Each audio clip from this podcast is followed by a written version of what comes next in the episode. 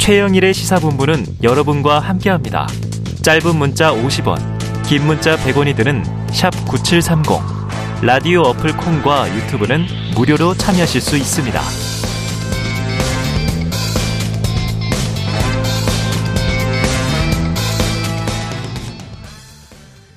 Hit me me strong. 네, 매주 월요일 주말 동안 있었던 뉴스를 정리하고 새로운 주간 뉴스를 미리 살펴봅니다. 발빠른 뉴스와 깊이 있는 해석이 있는 김준일의 1, 박원석의 석, 일석이조. 자, 박원석 전 의원, 김준일 뉴스업 대표 나와 계십니다. 어서 오세요. 안녕하십니까. 자, 2022년 마지막 주 시간 참 빠릅니다. 자, 두 분 올 한 해 정치권 돌아보시면 무엇이 가장 마지막에 기억이 남는가? 박 의원님. 아무래도 뭐 대통령 선거와 정권 교체죠. 아, 네네. 올해 있었던 가장 큰 어, 정치적인 사건이었고 네. 또 이벤트였고 근데 이제 정권 교체를 통해서 정치 경험이 전무했던 음. 어, 검사 출신의 윤석열 대통령을 선출하고 나서 많은 분들이 좀 기성 정치와는 다른 음. 새로운 면모를 기대했을 거라고 생각합니다. 어, 근데 지금까지는 네네. 어, 그런 기대가 그렇게 만족스럽지 어. 않을 것 같고요. 예, 예. 평균적으로 봤을 때. 근데 새해의 국정 기조가 좀 물론 최근에 이제 대통령 지지율도 좀 오르고 이제 국정이 본 궤도에 오르는 거 아니냐 네. 이런 어, 평가나 전망들이 있는데 새해는 올해보다 나은 모습을 보일지 음. 한번 지켜보겠습니다. 네, 아, 기성정치와 다르지 않다. 실망스럽다 이런 얘기셨는데 어, 좀 많이 다르지 않나 싶기도 한데 김주일 대표님은 뭘 꼽으시겠어요? 제가 박원석 의원님하고 방금 올해 못 꼽냐고 물어보니까 네. 정권 교체 꼽겠다고 그래서 네네. 아, 올드하다 진짜. 아. 아, 누구나 예상할 수 있는 저런 거를 야. 꼽아오시냐. 대놓고 앞에 있는데 그렇게 비판해도 됩니까? 네, 서로 이렇게 비판합니다. 저보고 네네. 정치를 일면만 본다고 지난주에 아. 얘기하셨잖아요. 복수전이네요, 복수전. 오늘도 마찬가지일 겁니다. 아, 복수혈전입니다. 말씀하세요. 저는 올해 여러 가지가 있었지만은 가장 상징적인 게 바이든 날리면 논쟁이었어요. 아, 네네. 네, 바이든 날리면 논쟁. 아, 그러니까 이거, 이런 거가 어. 국가의 이슈가 될 수도 있구나. 그리고 이런 네. 거를 우길 수도 있구나. 음. 그래서 아 이게 국정 기조라는 게 그러니까 그 최근에 그 월드컵이 끝나고 대통령이 그 국가대표팀 초청한 네네네. 다음에 그렇게 말씀하셨어요. 중요한 것은 꺾이지 않는 마음 이, 이 말에 큰 울림을 받았다. 아. 앞으로도 꺾이지 않으시겠구나 이분은. 아, 예, 참 이런 거 가지고 어, 논쟁을 벌였다라는 것 자체가 화제가 아니었나 그렇게 생각합니다. 네, 화제다. 자, 그런데 이제 그 윤 대통령 새해를 맞아서 통상은 이제 신년 기자회견 네, 많이 했죠. 연례 기자회견. 근데 안 하고 지금 TV 생방송을 통해서 대국민 메시지를 발표하겠다. 자, 지금 조선중앙 등 뭐 이른바 보수 매체 쪽에서도요. 대통령이 취임 첫 해 신년 기자회견을 생략하는 것 좀 비판적인 논조들이 나와요. 그 이유는 어떻게 보십니까? 아니 당연히 비판을 할 만하죠. 게다가 이제 도어 스태핑 중단 이후에 음. 이른바 이제 쌍방향 의사소통을 중단했잖아요. 네네. 단절한 셈이고 윤 대통령이 검사 시절에 기자들하고의 접촉을 마다하지 않고 네네. 오히려 적극적이었다. 음. 이런 평가들이 있는데 지금 태도하고 너무 다르잖아요. 네. 근데 잘 생각해 보면은 검찰식 소통 방식에 적극적이었던 것 같아요. 아, 왜냐하면 언론 관계에 있어서 검찰과 언론 사이는 검찰이 절대 갑입니다. 네. 정보를 갖고 있기 때문에 음. 그 정보를 아, 이른바 이제 떡밥 주듯이 음. 흘리면서 음, 자신들이 원하는 어떤 기사의 방향 혹은 여론 조성 이게 음. 특수부 검사들이 잘하는 언론 플레이잖아요. 네. 거기에 쌍방향 소통이라는 건 없고 언론에 의한 평가라는 거는 별로 따르지 않습니다. 네. 아, 근데 대통령이 돼서도 그런 식의 소통을 원하는 것 같아요. 음. 근데 정치권에서 그럴 수가 있습니까? 어, 정치권에서는 정치권이 갑도 아닌데다가 임기가 정해져 있어서 그 임기가 음. 지나면은 이제 어, 역사의 뒤안길로 사라지는 사람들이고 당연히 실시간으로 이제 국민이나 언론의 평가의 대상이 되는데 음. 근데 이런 쌍방향 의사소통이 불편하다고 이렇게 단절하고 검찰식 소통 방식을 계속 고집한다면 네. 저는 결국에는 여론으로부터 스스로 고립을 자초하는 길이 될 거라고 음. 보고요. 결국 하고 싶은 말만 하고 보여주고 싶은 것만 보여주는 거는 진정한 의미의 소통이 아니고 소통하는 척을 하는 건데 네. 에, 그러니까 이제 그러면 청와대를 나온 예. 그 명분은 도대체 어디 간 거냐. 네네. 국민과의 소통을 위해서 제왕적 대통령의 상징을 벗어나겠다. 음. 이러고 이제 청와대를 나왔고 여러 가지 논란이 있었지만 그에 대해서는 긍정적인 평가를 받았단 말이에요. 네네. 근데 도어 스테핑 중단한 것도 모자라서 음. 뭐 도어 스테핑에 대해서 여러 가지 평가가 있었으니까 네네네. 아예 언론과의 관계를 일방향으로 결정 짓겠다고 나온다면 저거는 민주정치의 지도자의 면모는 아닌 거죠. 네. 도어 스태핑 새해도 안 할까요? 안 할 것 같아요. 아, 안 할 것 같습니다. 예, 그러니까 어, 모르겠습니다. 그러니까 음. 어떤 방식으로든 추후에 할 수는 있는데 지금 방식은 지금까지 네. 해왔던 방식은 안 할 것 같고요. 네.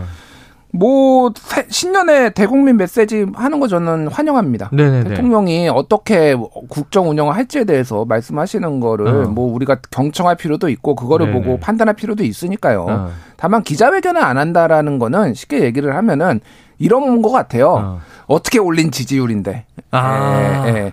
기자회견 하면은 또 깎아먹을 것. 같아. 두려움이 있는 것 같습니다. 제가 어. 보기에는. 그러니까 뭐 도스텝이 안 하고 지금 음. 이렇게 하면서 뭐 정책에 좀 집중하면서 올랐는데 근데 이거는 어, 비겁한 거죠. 네. 예, 예, 예. 노무현 대통령 예전에 존경한다고 그랬거든요. 네네. 노무현 대통령 150번 이상 했습니다. 기자회견. 아, 음.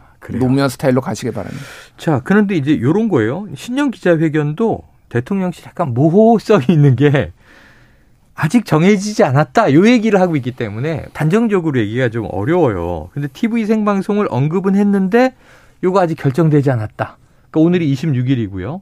1월 1일 신년이 오는 일요일입니다. 자, 그런데 이게 아직도 미정이다. 이거 어떻게 보십니까? 그것도 문제죠. 네. 그러니까 신년 첫 주에 보통 하는데 대통령이 신년사를 하든 기자회견을 하든 근데 그걸 이제 아직 미정이라고 얘기하는 거는 사실은 언론들이나 국민들한테 예측 가능성 굉장히 떨어뜨리는 거잖아요. 음. 그리고 대통령실의 여러 가지 지금 그 대통령실 운영이 너무 즉흥적이다. 근데 이런 음. 평가들이 있어요. 특히 여권 내부에서 나오는 평가가. 아, 이제 그런 것과 저는 괴를 같이 한다고 음. 보고, 물론 신년 기자회견을 안 한다고 단정했을 때 제기될 수 있는 비판을 음. 굳이 듣지 않으려고 아, 보류하고 있다. 이렇게 얘기를 하는 것 같은데, 누가 봐도 저거 안 하는 거지 않습니까? 음. 그리고 한편으로는 이제 아, 신년 기자회견이 아닌 신년사를 생중계로 하겠다. 음. 이걸 한편에서는 이제 아, 슬슬 흘리고 있는 상황이어서 아, 조금 투명하고 솔직하게 저는 아, 대통령실이 국민들이나 미디어하고 소통을 했으면 좋겠어요. 예, 그러니까. 언론하고 불편함은 역대 어느 정권도 다 언론하고 편한 정권은 없었습니다. 네. 그게 어떻게 보면 언론과 권력과의 관계의 본질이에요. 음. 그런 불편한 긴장감이라는 게. 근데 그거를 능히 감내하면서 또 소통을 하는 것이 네. 그게 어떻게 보면은 아, 권력의 의무 아니겠습니까? 네, 네. 근데 그런 의무를 지지 않겠다고 하는 거는 과거에 이제 제왕적 대통령제 대통령으로 돌아간다라는 비판을 받아도 할 말이 없다고 봐요. 네. 자, 김준일 대표님. 예. 어, 팩트 체크를 좀 할 게 있습니다. 예, 어제가 이른바 크리스마스 성탄절인데 예. 제가 속보를 보고 음 하고 좀 놀랐던 게 윤석열 대통령이 이제 어린 시절에 다니던 교회 예배에 참석을 했다. 성탄 예배에. 그런데 속보가 이런 주- 한 줄이 딱 떴어요. 모든 문명은 예수님의 말씀에서 나왔다. 이게 종교적인 표현인데 아 대통령이 이런 표현을 쓰셨나 그랬는데 또 이런 얘기가 나왔어요. 헌법 체계가 성경에 나온다. 음. 자 맞습니까? 그러니까 정확하게 워딩이 이랬습니다. 네. 법학을 공부해 보니 어. 헌법 체계나 모든 질서, 제도가 다 성경 말씀에서 나왔다는 것을 알게 됐다. 아. 지금 우리가 누리고 있는 모든 문명과 질서가 예수님에서 예수님의 말씀에서 나온 것이다라고 얘기를 했어요. 네네네. 아 부처님 오신 날에는 무슨 말씀하실지 굉장히 두렵습니다 개인적으로. 네네. 그리고 헌법을 공부하셨는데 네. 잘못 공부하셨어요. 그러면은 이런 말이 뭐 그러니까 정확하지가 않아서 이게 뭘 네네네. 말씀하시는지는 모르겠는데 네. 댓글 베스트 댓글에 이런 얘기가 있더라고요. 예. MB는 서울을 봉헌하더니 윤석열은 나라를 봉헌하겠네. 아. 나라를 바치겠네. 아 그때 그 서울시장 시절이죠. 서울시장 시절에 네네. 서울을 서울시를 봉헌한다라고 그 해서 예배- 기도회에 참석해서 그 예. 얘기를 해서 논란이 컸죠. 예, 예. 그렇게 얘기를 했는데 이게 그러니까 아무리 덕담이라고 하더라도 음. 네네. 이제 법의 수호자잖아요, 대통령은. 네네. 그리고 헌법 체계가 다 여기서 나왔다? 어. 어, 저는 귀를 의심했고 조금 이런 과도한 레토릭을 좀 자제해 주셨으면 좋겠다. 게다가 검사 출신이고 지금 사법고시도 붙으신 분이잖아요. 네네네. 참. 아니 근데 뭐 아주 틀린 말은 아니에요. 아, 그래요? 그 성경에 살인하지 말고 간음하지 말라고 나오는데 헌법에도 나오잖아요. 아, 10개면. 네네네. 그래서 근데 그런 얘기가 예수님 말씀에만 있습니까? 아. 부처님 말씀에도 있고 공자님 말씀에도 네네네. 어, 있잖아요.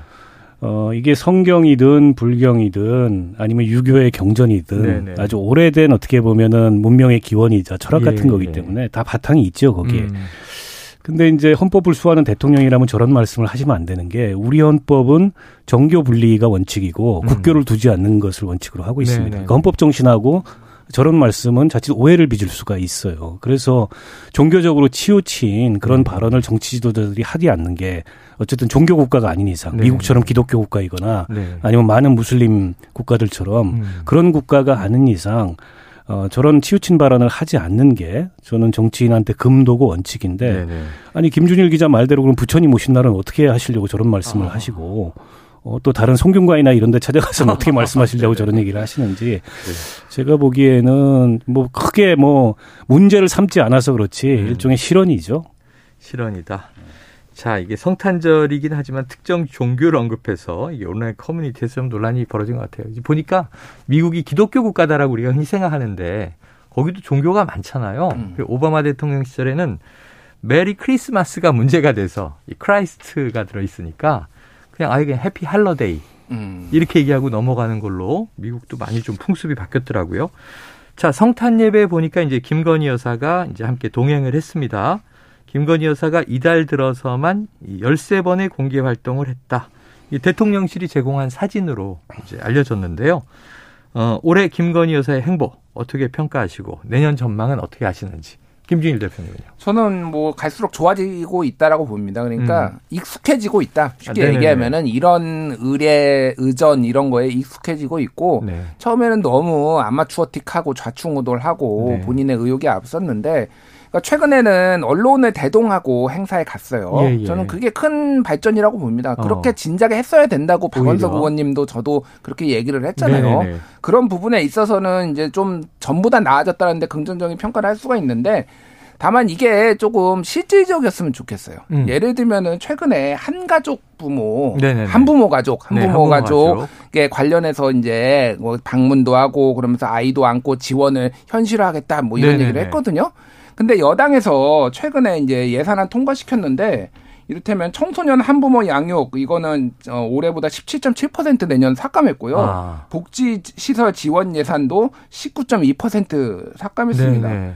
그리고 뭐 일자리 청년 뭐 일자리 예산도 20.2% 삭감을 했어요. 음. 그러니까 제가 얘기하는 거는 이런 거는 조금 이미지만 하지 말고 네. 직접 뭐 좀뭐 물론 이제 대, 대통령 여사가 김건희 여사가 할 수 있는 건 아니지만은 네네네. 그런 거가 있으면은 말로만 이렇게 때우려고 하면 안 되죠. 예, 예, 그러니까 예. 실질적으로 이런 식으로 약간 양도구역처럼 하는 네. 게 그러면 정부 여당에서도 뭔가 좀 뒷받침을 하는 게 뭐가 있어야 될거 아, 아니에요. 아. 그 정도의 해야지 이미지로만 뭔가를 하려고 하면 안 된다. 이렇게 네네. 말씀드리겠습니다. 그래요. 실질적인 지원이 좀 있길 바란다. 자, 지금 연말이다 보니까 이제 사면 나왔습니다. 사면. 그런데 아까 일부에서도 쭉 다뤘지만 이제 이명박 전 대통령, 김경수 전 경남지사 얘기만 주로 많이 나오는데 내용을 보면 뭐 최경환 전 부총리나 원세훈 전 국정원장, 남재준 전 또 국정원장 쭉 있어요. 블랙 리스트, 화이트 리스트 사태로 기소됐던 김기춘 전 비서실장, 조윤선 전 장관 등 국정농단 관련 인사들이 대거 특사 명단에 포함이 됐습니다. 불법 사찰로 실형을 받았던 우병우 전 민정수석 사면 복권 명단에 또 이름을 올렸어요. 이번에 사면 상황 어떻게 보세요, 박 의원님? 글쎄요, 저는 대통령의 특별 사면권은 어, 나중에 우리가 개헌을 한다면 음. 없애야 된다고 아, 없애야 봅니다. 된다. 이제 이게 근대의 법치에 대한 관념하고 맞지 네네. 않고 법치주의에 대한 이제 과도한 예외를 음. 인정하는 거기 때문에 일반 사면권은 사람을 대상으로 하는 게 아니고 어떤 특정한 죄를 대상으로 하는 거- 거고 네. 국회의 동의를 받아야 되기 때문에 그거는 최소한의 견제 장치가 있는데 원래 이 대통령의 특별 사면권은 과거에 왕들이 행사하던 그런 권한이거든요. 네네. 지금도 똑같아요. 음. 다만 이제 특별 사면권을 행사함에 있어서 이게 이제 사면권 남용에 해당하지 않는지 예. 형평성에 부합하는지 이런 정치적 고려를 하죠. 근데 이번에 이제 특사 논란은 그런 정치적 고려가 없이 이게 너무 한쪽으로 기울어진 그런 어떤 내편 통합, 국민 통합이 아닌 내편 통합 사면 아니냐. 음. 이런 비난이 나오는 것 같아요. 네. 김경수 지사 뭐 죄질이 나쁘다 한마디로 복권까지 해줄 수 없다라는 네. 건데 물론 죄질이 좋다고 할 수 없죠. 음. 근데 죄질을 추상적이거나 주관적인 게 아니고 객관적으로는 어떻게 우리가 평가할 수 음. 있을까요? 네. 형량으로 평가하는 거지 않습니까? 예, 예. 그에 비하면 이명박 전 대통령 훨씬 더 중범죄자예요. 네, 네, 네, 네. 그리고 본인이 반성의 기미도 없고 네. 그런데 거기는 사면해주고 음. 그다음에 그 벌금도 다 면해주는 음. 아, 그런 어떤 조치를 취하면서 김경수 전 지사 같은 경우에는 우리 편이 아니다라는 음. 이유로 어, 일종의 이제 국민권 행사의 족쇄를 여전히? 채워넣겠다. 이게 이제 과연 형평성에 부합하느냐. 게다가 음. 원세훈 전 국정원장도 지금 사면 대상으로 네네네. 거론되는데 그분은 국정원이라는 국가정보기관의 수장인데 네. 그 국가정보기관을 동원해서 여론 조작을 그랬어요. 펼쳤잖아요. 네. 그리고 그로 인해서 한 14년 2개월 정도의 형을 받았는데 네. 과연 원세훈 전 원장이 김경수 지사보다 죄질이 덜 나쁘다고 할 수 있느냐. 아. 아, 그런 측면에서 좀 납득이 안 가는 네. 그런 조치를 취하고 있고 아직 사면 명단이 확정이 안 됐습니다만 네네네. 지금 줄줄이 거론되는 분들이 보면 다 국정농단 사건의 예, 몸통들로 연루가 돼서 윤석열 대통령이 검사 시절에 음. 그리고 한동훈 법무부 장관이 검사실에 처벌한 사람들이에요. 네. 그러니까 대통령이 사면권을 행사하더라도 그게 어쨌든 법치주의의 일관성을 흔들면 안 되는데 본인이 구속시키고 본인이 처벌해 놓고 음. 본인이 어, 그 당시의 정치적 상황 때문이었다라고 얘기를 하고 지금 다 사면을 한다면 이거는 글쎄요 어떤 전직 검사로서의 음. 어, 법치주의에 대한 본인의 어떤 일관성마저도 제가 보기에는 부정하는 예. 그런 사면이 아닌가 싶습니다. 자, 지금 국민의힘 뭐 전당대회도 결정되고 관련 얘기도 있는데 이건 내년이 시작돼도 계속 이어질 얘기이기 때문에 시간 관계상 이제 민주당 이슈로 넘어가 보겠습니다. 전국 민생 투어 중인 이재명 대표, 문재인 전 대통령 양산 사절을 방문한다. 이런 소식이 나왔는데 자, 당에서는 새해 인사와 덕담을 듣는 것뿐이다. 이렇게 해명했습니다만 지금 검찰 소환이 임박했잖아요. 좀 속내 어떻게 분석하십니까? 이재명 대표의 속내요. 네. 어, 뭐, 당 친문들 이제 어떤 다독이기 뭐, 뭐 음. 이런 걸로 볼 수 있을 텐데, 네. 뭐 지금 현역 친문 의원들이 이런 걸로 이렇게 뭐 우리가 그러면 이재명을 지키겠습니다. 이렇게 나설 네네. 것 같지는 않아요. 음. 그러니까 지금 워낙 이제 정치 상황이 복잡하고 네. 민주당 의원분들 얘기를 들어보면은 아. 이제 친명 말고 핵심 측면 말고 네. 전체적으로 의원들은 이거에 대해서 어떻게 하면 좋지? 아, 네. 이런 거예요. 그리고 입장 표명도 사실은 하기를 좀 꺼려해요. 그러니까 음. 이거를 뭐 아예 방탄을 뭐 지켜야 된다 아니면 네, 말아야 네, 된다 네. 이것도 하기도 어려울 정도로 지금 전체적으로 어떻게 검찰 수사가 진행될지도 모르겠고 어. 그러니까 뭐 그런 상황인 것 같습니다. 그래서 뭐 이재명 대표가 만나는 거야 뭐 자유고 또 노무현 대통령도 만나는 그러니까 권양숙 여사도 네, 네, 네, 만난다고 하니까 그거야 뭐 자유인데 이게 무슨 그러니까 검찰 수사를 바꿀 수 있는 건 아니잖아요. 이게. 네, 그러니까 네. 민주당이 뭐 혼연일체가 돼서 음. 이거 아, 야- 검찰의 야당 탄압에 맞서는 거를 기대를 하는 것 같은데 그렇게 음. 쉽게 될 것 같지는 않아요. 지금 뭐 이렇게 생각들이 너무 다르더라고요. 네. 네. 그러면은 박 의원님, 네. 그 만남이 문 전 대통령과 네. 이재명 대표 만남이 성사될 것이냐, 또 성사가 된다면 어, 이 대표 쪽에 이게 도움이 될 것이냐, 어떻게 보십니까? 글쎄요, 뭐 이재명 대표는 어쨌든 뭐 그런 기대를 하고 만나는 겠죠. 그래서 민주당과 이재명 대표와 문재인 대통령 다 공동 운명체다. 아, 때문에 지금 윤석열 정권의 아, 이런 정치 보복에 함께 맞서야 된다. 근데 이런 이미지 분위기를 조성하기 위해서 만나는데 아, 문재인 대통령은 아마 만나도 원론적인 말씀 정도를 하시지 않을까 네. 아, 싶고요. 어, 그리고 이재명 대표의 지금 당장의 이제 출석, 뭐 내일입니까, 모레입니까? 그걸 포함해서 28일 민주당. 속내가 복잡하겠죠. 어, 그리고 그에 대해서 의견이 분분한데, 근데 사법 리스크, 이른바 사법 리스크로 이렇게 뭉뚱그려져 있는 이재명 대표와 관련된 검찰 수사가 지금 한두 건이 아니거든요. 그러니까 피한다고 피할 수 있는 게 음. 아니기 때문에 제가 보기에 정면 대응을 해야 된다. 음. 그러니까 이번에 28일 날 아마 불출석으로 거의 지금 결론이 난것 네네네. 같은데 글쎄요 그걸 왜 불출석하는지 저는 어. 잘 이해가 안 돼요. 아, 그럼 나가는 게 옳다. 네, 저는 나가는 게 옳다고 보고 저건 네. 정면 돌파할 만한 사안이라고 보거든요. 네. 왜냐하면 사실관계에 있어서 쌍방이 다른 얘기를 하는 게 없습니다. 네네네. 검찰이 뭘 사건을 부풀리거나 조작하거나 음. 일방의 진술을 가지고 하는 게 아니라 음. 저건 순수한 법리적 쟁점일 가능성이 음. 커요. 그러면은 자치단체장들이 앞으로 기업을 네, 유치하거나 후원금 시민구단을. 위해서 후원을 유치하는 이런 적극적 행정을 하지 말라는 얘기나. 다름없거든요. 때문에 오히려 그, 그 그런 어떤 쟁점을 부각시키면서 어 저게 이제 뭐 출석을 안 한다고 사건이 없어지지가 않잖아요. 네. 아마 이재명 대표 쪽에서는 서면으로 그러니까 포토라인에 서지 않는 네. 모습으로 어, 가름을 했으면 하는 바램이 있는 것 같은데 앞으로도 사건이 많기 때문에 네. 언젠가는 그런 장면이 오는데 성남 FC 사건마저도 이 사안을 좀 중립적인 위치에서 지켜보는 국민들한테 네. 뭐가 캥겨서 저러는 거 아니야? 음, 라는 음, 음, 느낌을 줄 필요는 없다고 봐요. 네. 그런 면에서 저는 일반적인 예상을 깨고 출석해서 네. 어, 오히려 정면 돌파하는 게 낫지 않은가 음. 이런 생각인데 뭐 그럴지는 지켜봐야 될 것 같습니다. 지켜보죠. 자, 더불어민주당이 윤석열 사단이다 하면서 이제 이재명 대표 수사 검사들의 명단과 얼굴을 공개한 일이 있어요. 음. 이게 논란이 이제 벌어졌는데 한동훈 장관은 좌표 찍기고 조리 돌림이다 이렇게 이제 비판을 했고 민주당 쪽에서는 이거 홈페이지 기사에 다 공개된 걸 우리는 정리했을 뿐이다 이런 건데 이건 어떻게 보십니까? 일단 뭐 좀 정치적 수식어를 빼고 네. 보면은 이제 2017년부터인가 2016년부터인가 그 수사 실명제가 도입이 돼가지고 네. 불기소를 하든 아니면 음. 기소를 하든 공소장에 음. 기소 검사뿐만이 아니라 수사 검사까지 다 이제 넣는 걸로 이름은 들어가요. 예, 이름 음. 들어가요. 그러니까 뭐 사진은 없죠 당연히. 뭐 음. 뭐 기, 거기에 이제 사진을 찾아서 이제 넣은 것 같은데. 네. 그래서 이게 이제 비밀 정보를 만약에 뭐 절대 공개해서는 안 될 비밀 네. 정보를 공개한 것은 아니다. 아. 라고 얘기를 뭐 드릴 수 있고 네. 좌표 찍기에 대해서는 저는 조금 이견이 있습니다. 이거를 어. 이제 좌표 찍기로 볼 수 있느냐라는 네네. 부분이 있어요. 왜냐하면 좌표 찍기는 이거 이를테면 전화번호까지 공개를 하고 아. 여기에 예, 이 예. 사람들한테 이제 압력을 넣어라. 왜 음. 무언의 메시지들이 있으면 모르겠는데 그건 네. 아니거든요. 네네.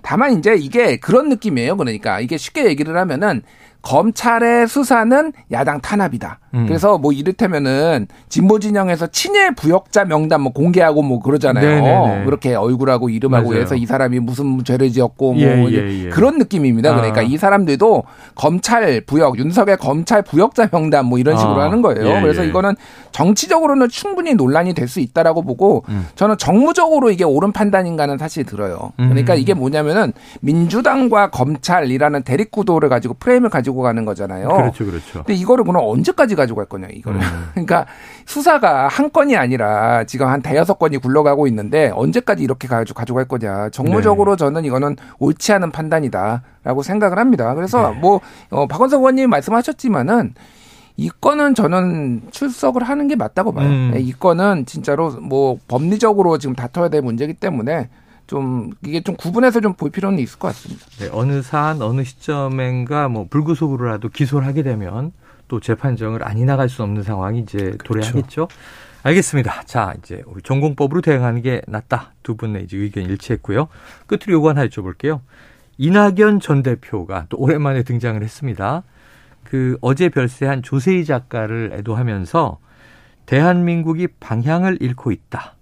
자, 어찌 보면 이제 윤석열 정부를 비판한 것이고 근데 조기 귀국 대신에 예정대로 내년 5월이나 6월에 귀국할 가능성이 크다. 이렇게 또 이제 알려지곤 있는데 이 시점에 SNS에 글을 쓴 의도 예, 정치인으로서 박 의원님 어떻게 좀 해석하시겠습니까? 글쎄요. 변영윤 교수님이나 조세희 작가가 최근에 별세를 했기 네네. 때문에 그걸 이제 그 추모하면서 네. 이런 글을 쓴 거기 때문에 뭐 특별한 어떤 정치적 행간이나 의미가 음. 있다고 보 기보다는 그냥 뭐 할 만한 시기에 자연스럽다. 뭐 할 만한 계기를 통해서 할 만한 얘기를 한 거라고 보는데 그와 별개로 요즘에 어, 이낙연 대표가 좀 분주하다. 분주하다. 눈에 눈에 보이지 않게 네네. 이런 이런 얘기들이 조금씩 들려와요. 예. 별로 평소에 연락 안 하시던 분들한테 음. 텔레그램이나 SNS로 연락도 자주 하고 뭐 이런다 그래요. 아마 귀국 준비를 하는 거겠죠. 네. 게다가 이재명 대표 사법 리스크로 민주당의 이제 리더십의 위기가 오고 있기 때문에 예.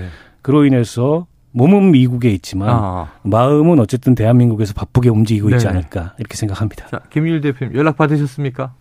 못 받았고요. 아, 안 하실 네. 겁니다. 아, 네. 별로 친하진 않으시군요. 아, 예. 네. 뭐 중요한 거는 어쨌든 지금 정치적 공간이 넓어지고 있다. 아. 다들 그렇게 보고 있어. 그래서 아. 박영선 전 장관, 뭐 네네. 이종석 실장 등등 해서 다들 기지개를 펴고 있다. 뭐 아. 이렇게 봐야 될 것 같습니다. 알겠습니다. 자, 새해에 주목할 대목 한 가지로 또 짚어두도록 하죠. 자, 일석이조 박원석 전 의원, 김준일 대표와 함께했습니다. 두 분 말씀 고맙습니다. 감사합니다. 고맙습니다.